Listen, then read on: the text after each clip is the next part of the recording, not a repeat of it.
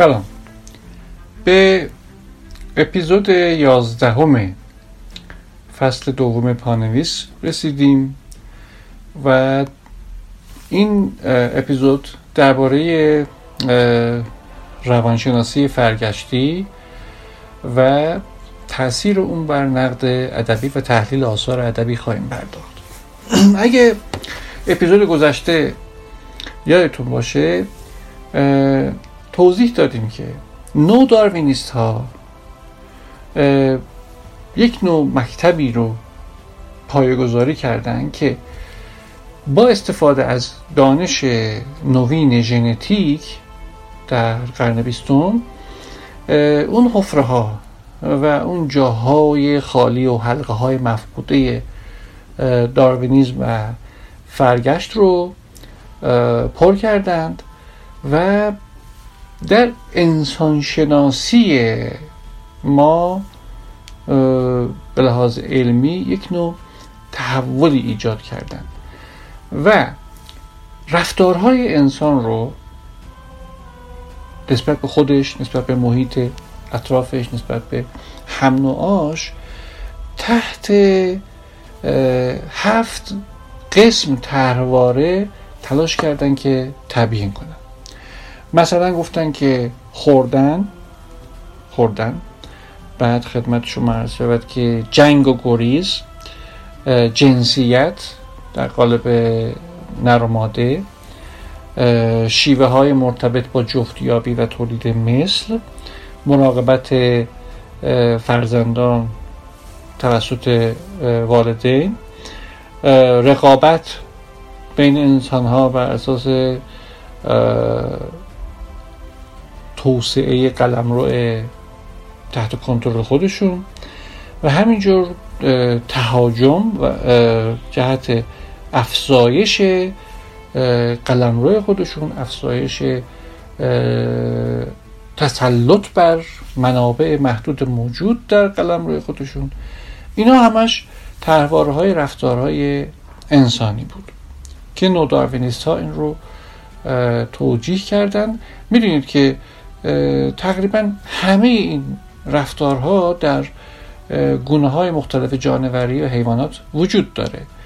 اما در انسان این رفتارها کمی پیچیده تره که دلایل عمده وجود داره برای این پیچیدگی رفتار انسان ها در قیاس با حیوانات که محل بحث ما اینجا فعلا نیست. حالا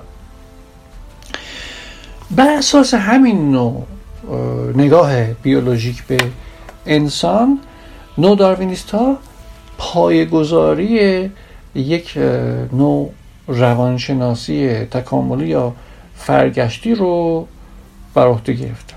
چطور؟ مقولات و مباحثی که ما در اپیزود گذشته دربارشون صحبت کردیم مخصوصا این قضیه ترواره در نهایت زیر شاخهی در روانشناسی تحت عنوان روانشناسی تکاملی یا فرگشتی یا داروینیستی ایجاد شد که اولا کلیه خصوصیات انسانی و رفتارهای بشر رو ام از نرمال یا حتی گاهی بیمارگونه انعکاسی از دستورهای ژنها تلقی کرد. یعنی این نوع روانشناسی تکاملی یا داروینیستی یا فرگشتی در حقیقت می‌خواد اینو بگه که انسان تحت سیطره ژن هاست و این ژن هاست که به انسان فرمان میده که فلان کار رو بکن فلان کار رو نکن. خب ثانیا اونها رو عموما در جهت نیل به افزایش انتباق و سازگاری با محیط و تضمین ادامه حیات به کمک تولید مثل و تکثیر نگاه می‌کنه. یعنی تمام رفتارهای انسان از نظر نو داروینیست ها از نظر روانشناسان تکاملی و داروینیستی به خاطر اینه که چی اولا با محیط سازگار باشه انتباق داشته باشه ثانیا اصلا این سازگاری و انتباق منجر بشه به چی؟ به تولید مثل. تولید مثل. در همین راستا و بر مبنای اندیشه ورزی حول محور نظریه فرگشت و فرایند انتخاب طبیعی هر صفت پایدار شخصیتی دقت کنید. هر صفت پایدار شخصیتی همواره از نوعی ویژگی تطبیقی ادپتیو برخورداره مگر اینکه عکسش ثابت بشه که معمولا نمیشه.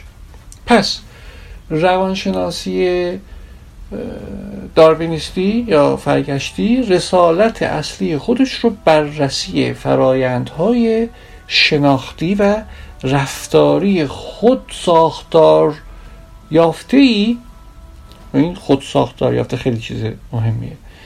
می‌دونه که از بد و تولد با ماست و مستقل از یادگیری و تجربه در مورد ابراز و کنترل ژنها و روند تکامل و فرگشت به مدرسه ظهور می‌رسه.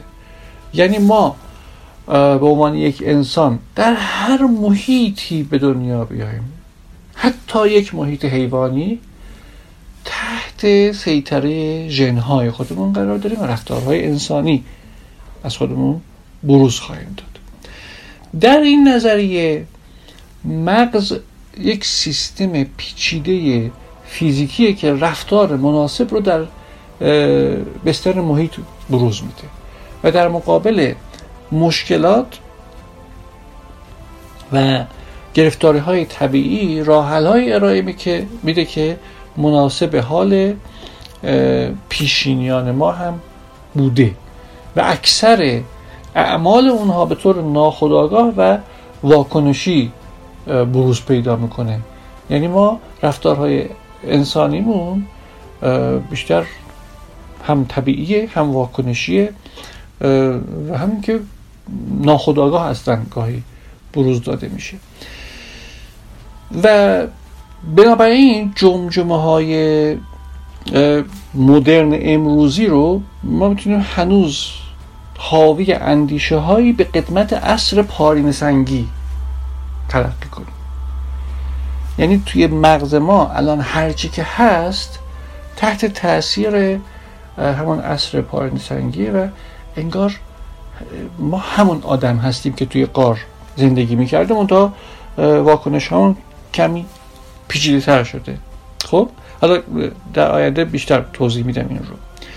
خب شخصیت شخصیت انسانی ما هم بر همین منوار در قالب تأثیراتی که متغیرهای محیطی یعنی مثلا یادگیری تجربه فرهنگ. این فرهنگ رو یادتون باشه.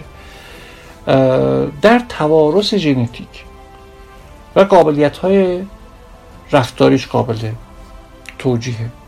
به نظام البته تاثیر الزامات ناشی از فاکتورهای زمانی و مکانی و اینجور مسائل که مربوط میشه به دوره ای که هر گونه از بشر داره زندگی می‌کنه. و از این رو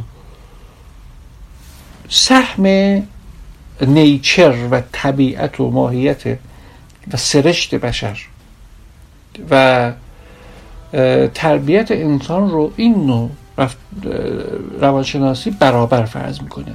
یعنی ما هم محصول تربیت هستیم هم محصول ژنهای خودمون هستیم. اینا کنار هم وقتی قرار می‌گیرن یک موجودی رو عرضه می‌کنن به اسم انسان. روانشناسی تکاملی یا فرگشتی فرایندهای روانپویایی و همچون واپس زدن واپس زدن. و کلا مکانیزم های دفاعی رو هم در بستر ناخودآگاهی که محصول تکامل و فرگشت تلقی و توجیه میشه اون می‌دونه.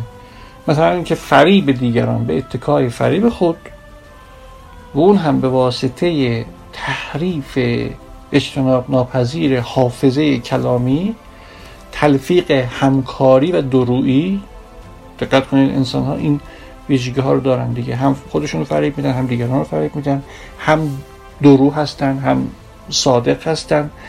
هم همکاری می‌کنن هم خرابکاری می‌کنن.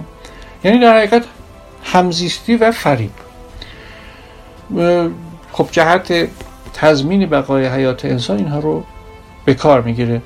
حالا چه فردیش جمعی. یعنی انسان اگر همکاری نداشته باشه و در کنار اون اگر فریب از عنصر فریب استفاده نکنه اصلا نمی‌تونه به حیات خودش ادامه بده. این قابل توجه علمای اخلاق هست که فکر می‌کنن که با موعظه و با فلسفه بافی درباره اخلاق انسانی می‌تونن آدم ها رو تغییر بدن. نه آدم ها یک سرشتی دارن که میزان تغییرشون بسیار کمه. بیشتر از سرشت خودشون پیروی می‌کنن. برحال طبیعیه که در راستای اون نوع نگرش به انسان و سرشت انسانی و نیچر انسان و ماهیت هویت انسان یک روان پزشکی تکاملی یا فرگشتی هم شکل بگیره. یعنی اون روانشناسی داروینیستی نتیجهش یک نوع روان پزشکی تکاملی میشه که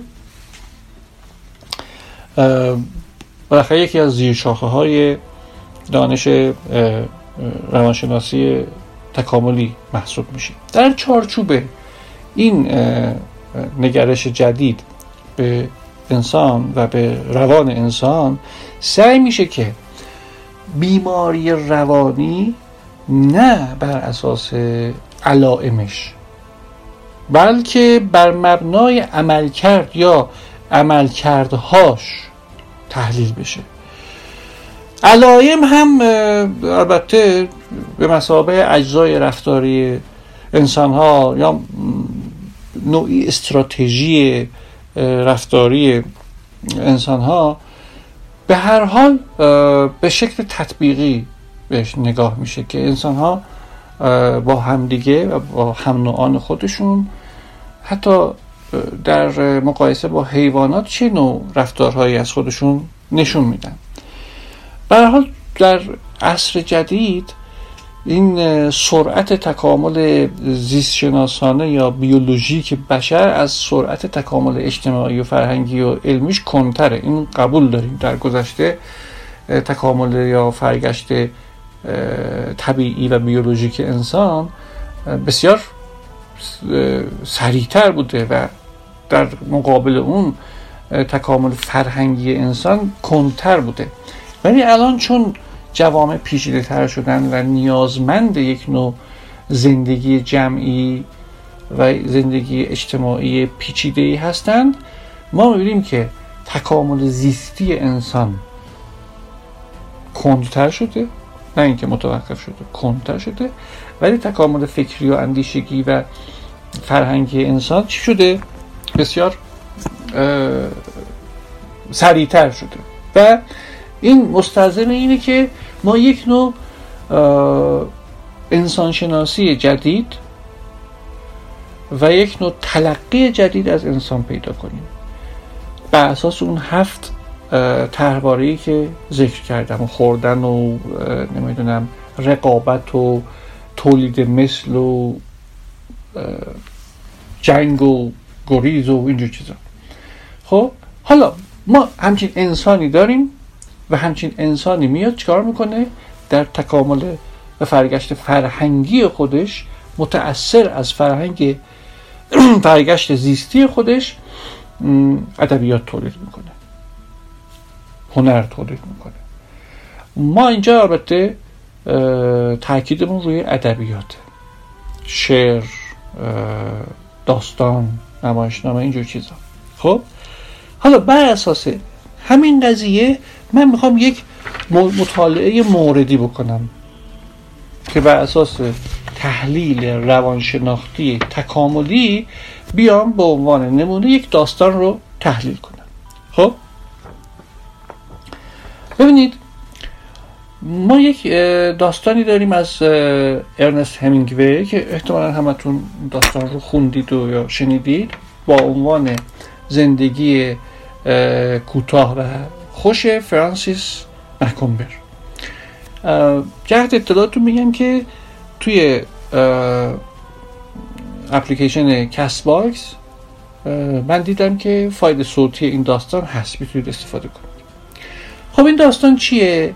این داستان حکایت یک مرد ثروتمندیه به اسم فرانسیس مکومبر که از طرف همسر پا گذاشتهش یعنی مار... مارگوت دائما تحقیر میشه. دائما مورد تحقیق قرار می‌گیره.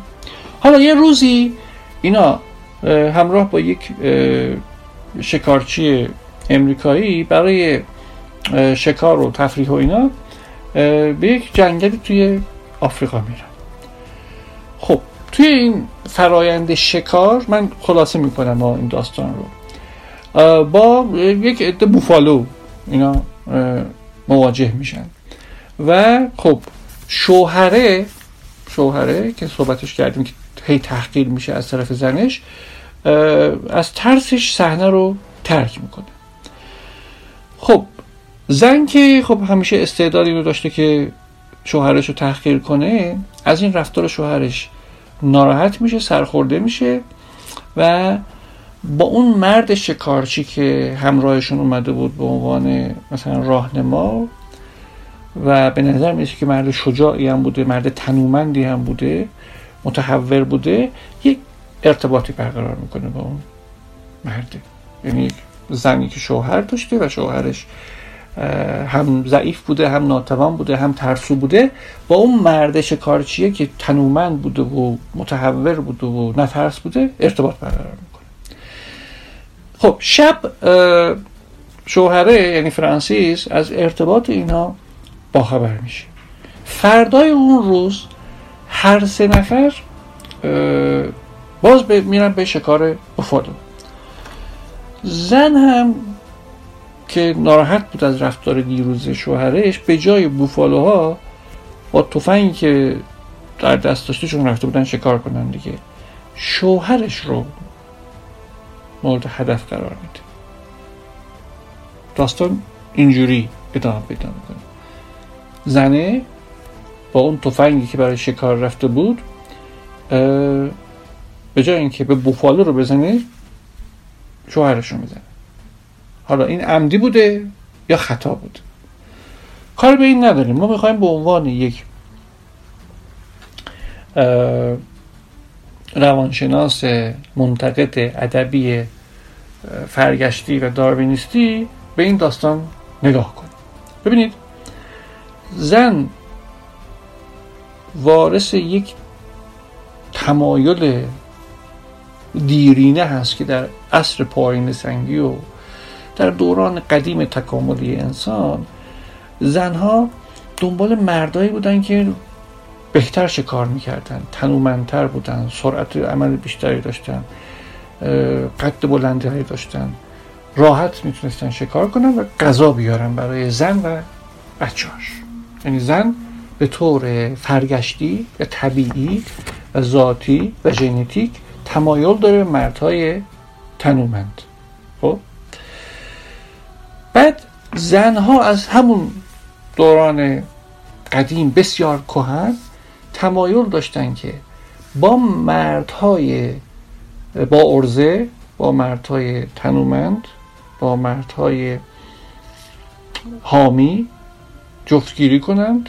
چرا؟ برای اینکه بچه هاشون شانس بقای بیشتری پیدا می‌کردن خودشون شانس بقای بیشتری پیدا می‌کردن و بچه هاشون هم قوی بار میمدند خب؟ حالا همون تمایلات primitive و اولیه انسان رو توی همین قصه می‌بینیم و تو هر قصه ای که توش یک مثلث عشقی برقرار میشه. خب از طرفی هم مردها به اساس همون تمایلات اولیه و primitive انحصار طلب بودند. خب این رفتار فرانسیس هم که ناراحت شده بود از اینکه زنش با اون شکارچی ارتباط برقرار کرده این هم یک نوع انحصار طلبی بازمانده از اون دوران گذشته رو میده و نشانگر اینه که این تمایلات در دوران اولی که وجود داشته توسط ژنها هی منتقل شده رسیده به بنده و شما در دنیای جدید. و ما می‌تونیم بر اساس همین اصول اولیه و پریمیتیو و تحواره هایی که روانشناسی تکاملی و فرگشتی و داروینیستی به ما میده. رفتارهای شخصیت های داستان های مدرن امروزی رو کاملا تحلیل و بررسی کنیم. چون فرصت منقضی شد من به همینجا خاتمه میدم و سعی می‌کنم که در اپیزود آینده این رو با ذکر مثال های بیشتر باز کنم تا متوجه بشید که ما یک موجودی هستیم محصور ژنهایی که در گذشته به وجود اومده و هی تکثیر شده و به طور خودخواهانه ای منتقل شده به نسل های بعدی.